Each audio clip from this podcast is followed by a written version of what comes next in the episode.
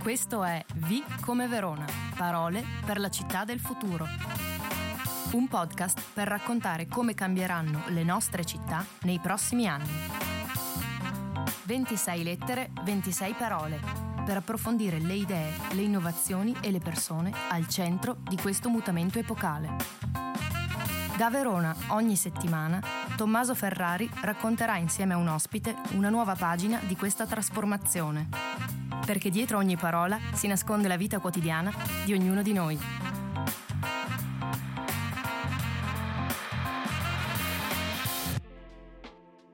G come gioco d'azzardo. Dopo il liceo a Verona, Silvia Carli si trasferisce a Padova per frequentare psicologia. Ai mercoledì universitari di quegli anni, durante i quali l'abbiamo conosciuta, ha ben presto iniziato a preferire gli studi in psicologia clinica, approfondendo la ricerca nel campo delle dipendenze. Dopo la laurea magistrale, frequenta un master in addiction e comportamenti a rischio, che l'ha portata a entrare nel team della medicina delle dipendenze all'ospedale di Borgo Roma, dove oggi lavora. Nel tempo libero, ogni tanto, gli spritz li beve ancora, ma con moderazione. Ciao Silvia, benvenuta a V come Verona e grazie per essere qui con noi. Ciao Tommaso, grazie per avermi invitata. Con te parleremo di gioco d'azzardo, che conosci una parola che conosci benissimo, però è anche una parola che rischia di richiamare a molti di noi l'atmosfera un po' chic dei casinò eh, stile James Bond, ma sotto la quale si nasconde una realtà molto molto più triste ed amara, fatta delle vite e dei problemi di migliaia di persone schiave della ludopatia. Una vera e propria malattia sociale tanto presente e diffusa quanto invisibile. È così?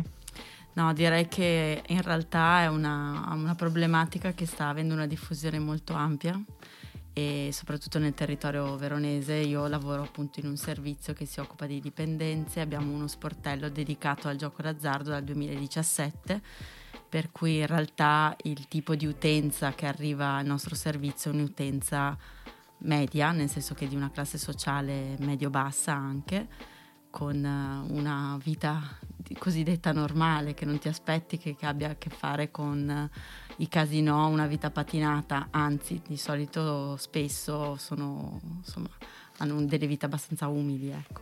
E quindi una, uh, diciamo, già capiamo che è una parola che ai noi, ma poi ce lo racconterai meglio, probabilmente è estremamente normale. E la prima domanda che ti facciamo, come abbiamo fatto ai tanti nostri ospiti, è perché per te il gioco d'azzardo è una parola fondamentale per la città del futuro?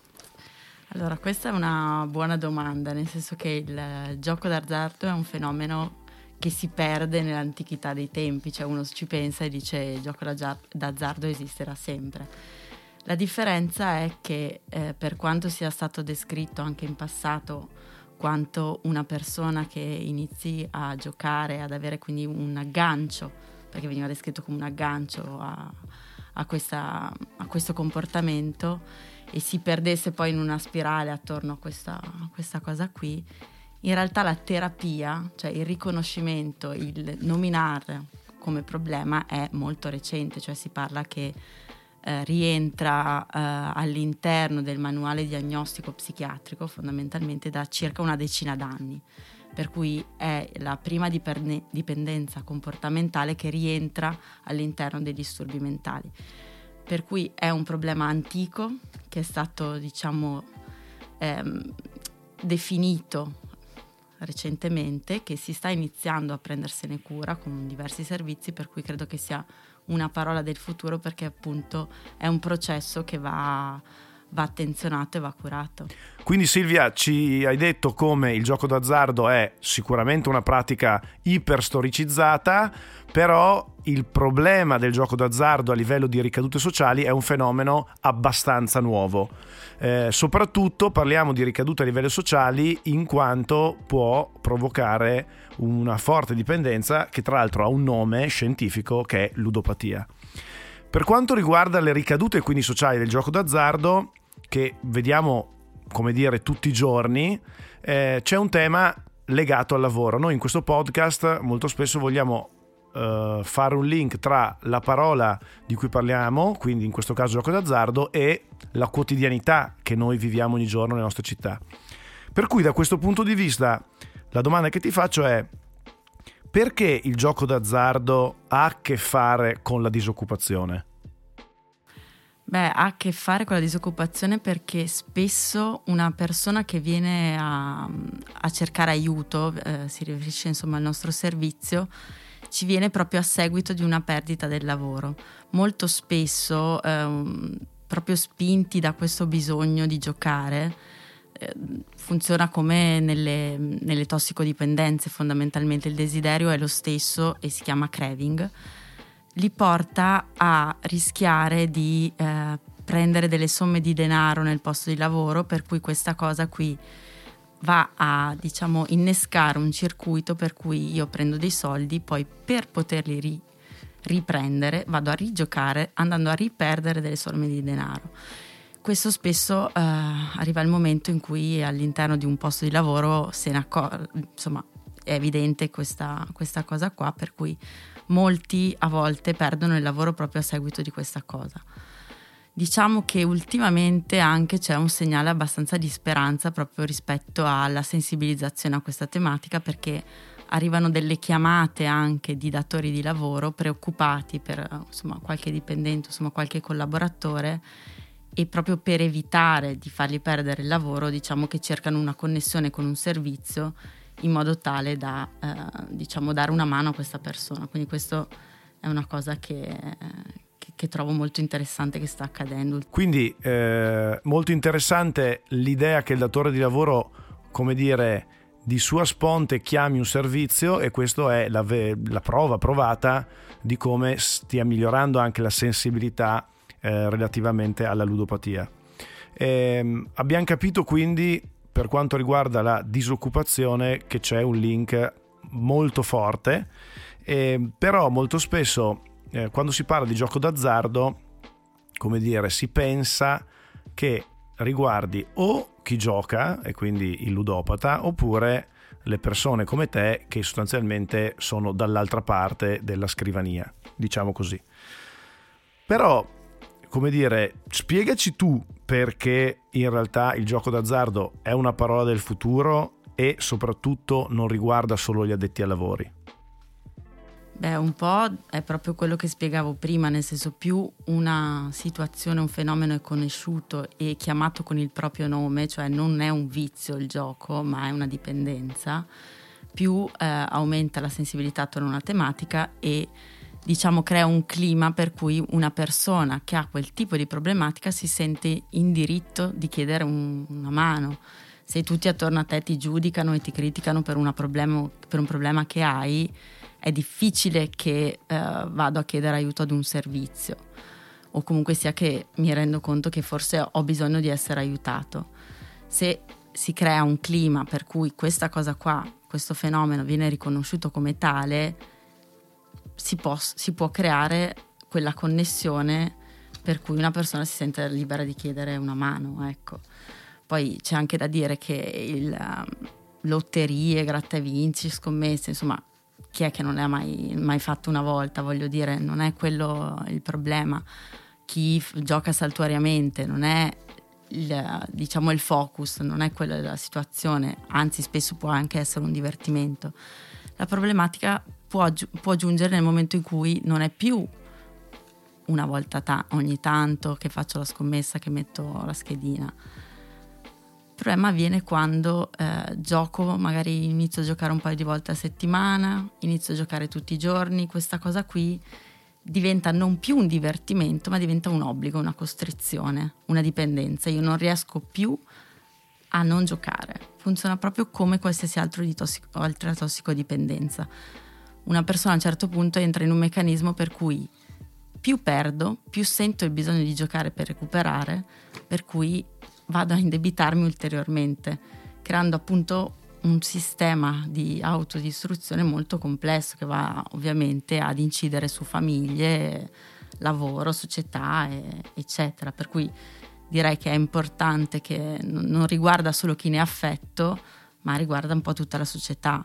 E poi c'è anche da dire che la dipendenza non è che sia una, una, una cosa che è riferibile all'idea del, non so, un'idea antica stigmatizzata del tossico da strada, cioè una dipendenza è una malattia come un'altra che può succedere, può incontrare la vita di chiunque e anche di persone care, per cui più questa cosa viene considerata come una malattia e quindi con la possibilità di essere curata, più in realtà andiamo ad agire veramente eh, sul, sul problema. Ecco. Quindi Silvia ci racconti come il gioco d'azzardo abbia delle ricadute a raggiera su uh, amici, amiche, colleghi, colleghe, familiari, ma soprattutto può riguardare noi stessi, perché essendo una malattia come le altre, la potremmo, tra virgolette, beccare usando un, uh, dire, uno slang. Eh, andando però a vedere i dati, perché poi i numeri ci possono aiutare a definire il problema, e partendo da Verona, nel 2019 a Verona la spesa totale per il gioco d'azzardo è stata di 380 milioni di euro che a livello provinciale salgono ancora di più, fino alla folle cifra di 1 miliardo e 312 milioni. Numeri impensabili, dietro ai quali si nasconde un disagio profondo, una vera e propria malattia sociale che può sconvolgere la vita di chi ne soffre a 360 gradi, fagocitando, come abbiamo visto, non solo patrimoni, ma anche carriere, affetti, relazioni. La sensazione però è che rispetto ad altri problemi sociali, la tolleranza delle istituzioni sia maggiore, forse perché con l'azzardo non vediamo un degrado visibile rispetto, non so, a alcol o droghe. Ci si lamenta forse sull'azzardo perché le sale slot sono brutte, rovinano l'estetica delle strade con le loro vetrine oscurate, però la reazione si ferma quasi sempre lì. E invece il problema, come dimostrano i numeri, aumenta di proporzioni. È solo una mia idea questa o anche tu hai questa sensazione? Quali sono gli aspetti più inquietanti di questa diffusione silenziosa? Beh, allora, rendere questo fenomeno meno visibile, cercare di non puntare i riflettori su, uh, sulle sale slot, su questa cosa qui è una delle caratteristiche principali anche per l'innesto di una dipendenza, nel senso che se ci fai caso, no? vai in una tabaccheria, in un bar, dove sono le slot? Sono solitamente o in un'altra stanza o in un angolo, magari senza la possibilità di vedere fuori dalla finestra, in una, diciamo, in una parte più isolata possibile, in modo tale da evitare di far vedere il tempo che passa, dell'evitare di essere visti, di creare una sorta di bolla in cui la persona che va lì ci rimane e ci rimane per più tempo possibile. Questa cosa è una delle degli elementi più caratterizzanti della, della, dipendenza, soprattutto rispetto alle slot, nel senso che ehm, negli anni il tipo di gioco è cambiato, per questo diciamo ultimamente è un fenomeno ancora di portata più ampia, perché una volta il gioco era molto più lento, ci voleva una sorta di abilità, c'erano dei tempi molto più lunghi, ora soprattutto con le slot diciamo che la persona ci rimane agganciata molto più facilmente, non c'è bisogno di fare nessun tipo di abilità, c'è solamente da cliccare un bottone, ci sono delle, delle luci, dei colori che non sono messi a caso, delle, ehm, è, diciamo è l'isolamento e il, il nascondere questa cosa è uno di quegli elementi che tendono a renderti più agganciato possibile. Per cui anche questa, questa cosa qui è, è vera, cioè è uno del, delle fortune del gioco d'azzardo, cioè tra le persone che, che, di solito seguiamo, una delle cose che ci dicevano è quella che andavano nella sala slotto, nel bar in cui nessuno mi poteva vedere, nessuno mi poteva riconoscere, perché chiaramente, come ogni cosa, è un disagio, no? Per cui più sono nascosto, più sono in, un, in, una, in una bolla proprio, in cui al di fuori di lì non mi interessa niente più rimango agganciato, più registro nella mia esperienza che in quel momento lì è quel momento che mi toglie magari i pensieri, che mi isola dai problemi che posso avere, che mi dà la folle idea di poterci vincere qualcosa, perché di fatto questa è una delle distorsioni principali, no? l'idea che stavolta è quella buona, stavolta è quella che, che è ora che la macchinetta sganci, è quello che poi ti rende più più legato. È interessante questo gioco di, tra virgolette, oscurità, no? Uh, noi alla fine con queste sale slot, mi permetto di dire, di fatto legalizziamo una, un fatto di privacy, di una dipendenza. E tu quello che ci stai dicendo è che appunto questo l'ubicazione dei side slot dietro magari in spazi un po' angusti o quest'idea di essere in un tempo senza luce, senza finestre, è di fatto un plus per la dipendenza e di fatto diventa quasi un catalizzatore di dipendenza, mi sembra di capire. Sì, nel senso che non è che serva solo quello, ovviamente. No, diciamo certo. che eh, è creare un clima, un contesto, un ambiente che mi rende più favorevole passarci più tempo. Più tempo ci passo, più questa esperienza la magari facendo una vincita ogni tanto e il nostro cervello insomma è, funziona registrando più che altro gli eventi positivi ma in maniera proprio funzionale, anche lì nell'esperienza di un giocatore ti dirà sempre ma quella volta ho vinto. Però di fatto se si mette a, contare quanto ha vinto rispetto a quanto ha perso non arriverà mai a pareggiare.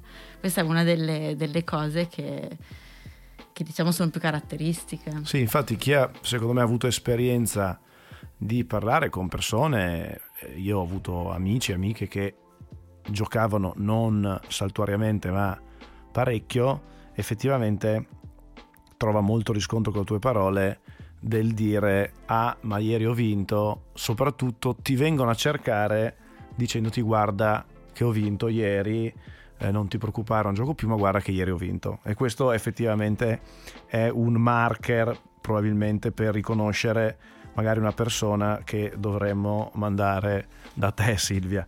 E finendo un po' questo percorso sul gioco d'azzardo, arriviamo all'ultima domanda che eh, in ogni puntata abbiamo previsto uguale e giocando un po' con la fantasia.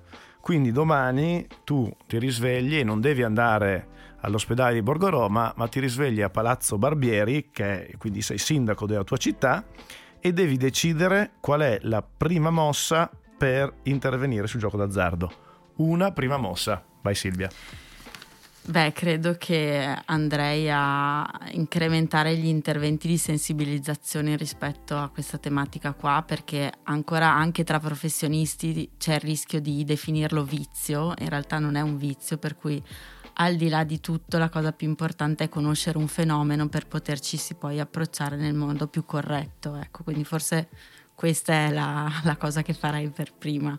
Quindi scrivere a caratteri cubitali vizio diciamo sbarrato. Esatto. Eh, io ho sempre pensato in realtà anche al regolamento no? uh, di, di, come eh, sarebbe possibile far sì che ci siano meno slot, ma so che è qualcosa di molto complicato per tutta una serie di regolamenti che hanno a che fare con i monopoli statali, eccetera. Però quest'idea di intanto chiamiamo eh, le cose con il proprio nome è sicuramente uno spunto da tenere a mente anche per il futuro. Quindi grazie mille Silvia intanto per essere stato con noi e averci raccontato insomma eh, cosa c'è dietro la parola eh, gioco d'azzardo e qual è il peso effettivo sulle nostre città. E, visto che abbiamo scritto insieme la settima pagina del nostro dizionario, adesso dom- l'ultima, l'ultima domanda è, secondo te, quale sarà la prossima? Che è con la H, che è la roba più difficile comunque, francamente. Vai, eh, devi provarci però, lo chiediamo a tutti. Homeless. Homeless, però... È bellissimo perché fino ad adesso non ci ha azzeccato nessuno, però sono tutte parole che effettivamente ritornano e hanno, come dire, del, un peso molto forte. Grazie mille ancora Grazie e buon lavoro a te e a tutto il team eh, di Borgo Roma. Grazie. Grazie. E secondo voi quale sarà la prossima parola del nostro alfabeto per la città del futuro? Fatemelo sapere sui miei profili Instagram e Facebook cercando Tommaso Ferrari o su quelli del Movimento Civico Traguardi. Se questo podcast vi è piaciuto, continuate a seguirlo e parlatene con i vostri amici. L'appuntamento è per la prossima settimana con la prossima puntata di Vi come Verona, Parole per la città del futuro. Ciao!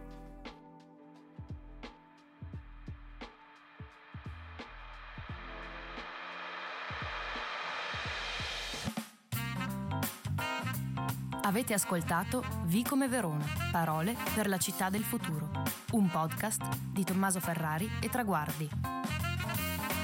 Se la puntata vi è piaciuta, continuate a seguirci e iscrivetevi ai nostri canali Facebook, Instagram e YouTube.